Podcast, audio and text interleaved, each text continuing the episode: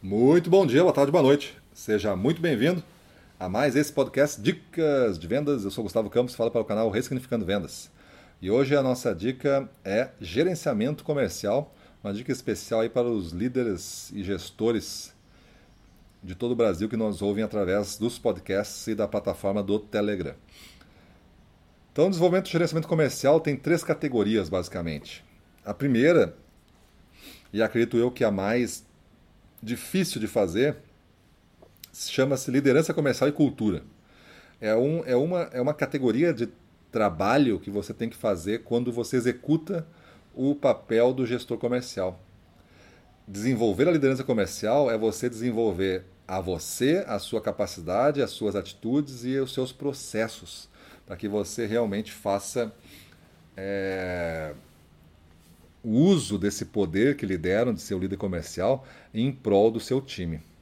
Desenvolver a cultura comercial é um dos, dos elementos mais misteriosos da alta performance e, e, quem faz os nossos cursos premium aqui do Ressignificando Vendas, os bootcamps, é o que mais procuram. O cara quer esse espírito do bootcamp, que é um espírito de alta performance, um espírito com potencial destravado.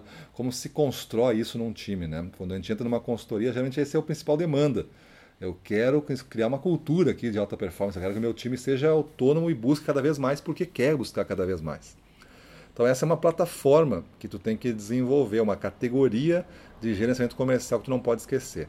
Liderança comercial e cultura. O segundo é gerenciamento de talentos. E para isso, é, em inglês, os caras chamam de 4 R's, né? É tu ter as pessoas certas nos lugares certos, é, res, é, criando as leis, as regras certas, né? para que exista, que exista desempenho numa certa ordem. Tu reter os teus principais vendedores, segundo R. O terceiro R seria tu trocar ou reter, ou melhor, trocar ou substituir essas pessoas de baixa performance. Então tu dá uma chance, é chama de coach up ou coach out, né? Tu dá uma chance para o cara subir, mas se ele não subir, aí é coach out, aí tu faz um coach de desligamento da pessoa. Mas é para tu remediar ou trocar essas pessoas de baixa performance. Esse é o terceiro R do gerenciamento de talentos, que é a segunda categoria do desenvolvimento do gerenciamento comercial. E o quarto R seria o recrutar, seria fazer recrutamento, né? Um recrutamento é, que traga pessoas para uma seleção que sejam capazes de fazer o que você precisa.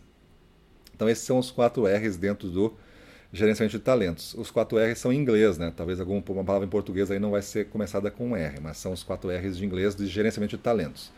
E a terceira categoria nossa do gerenciamento, do gerenciamento comercial é o processo de vendas. É tu ter um processo que tu, tu mapeou tu treinou as pessoas e tu, e tu controla o avanço do time através deste processo de vendas. Existem vários, o mais comum é o sete passos da venda, mas através disso você pode misturar e compor um seu aí que funcione para você, constrói um funil desse processo de vendas e avalia ó, todas as oportunidades em cima deste funil de vendas, né? Então, o gerenciamento, o gerenciamento, comercial, pessoal, nessas categorias faz com que você não esqueça os principais pilares da gestão comercial de alta performance, que é desenvolver a liderança comercial e cultura, fazer o gerenciamento dos talentos e organizar o processo que a venda ocorre. Beleza? Então é isso aí. Vamos para a rua, na frente dos clientes, domínio total, vamos para cima deles.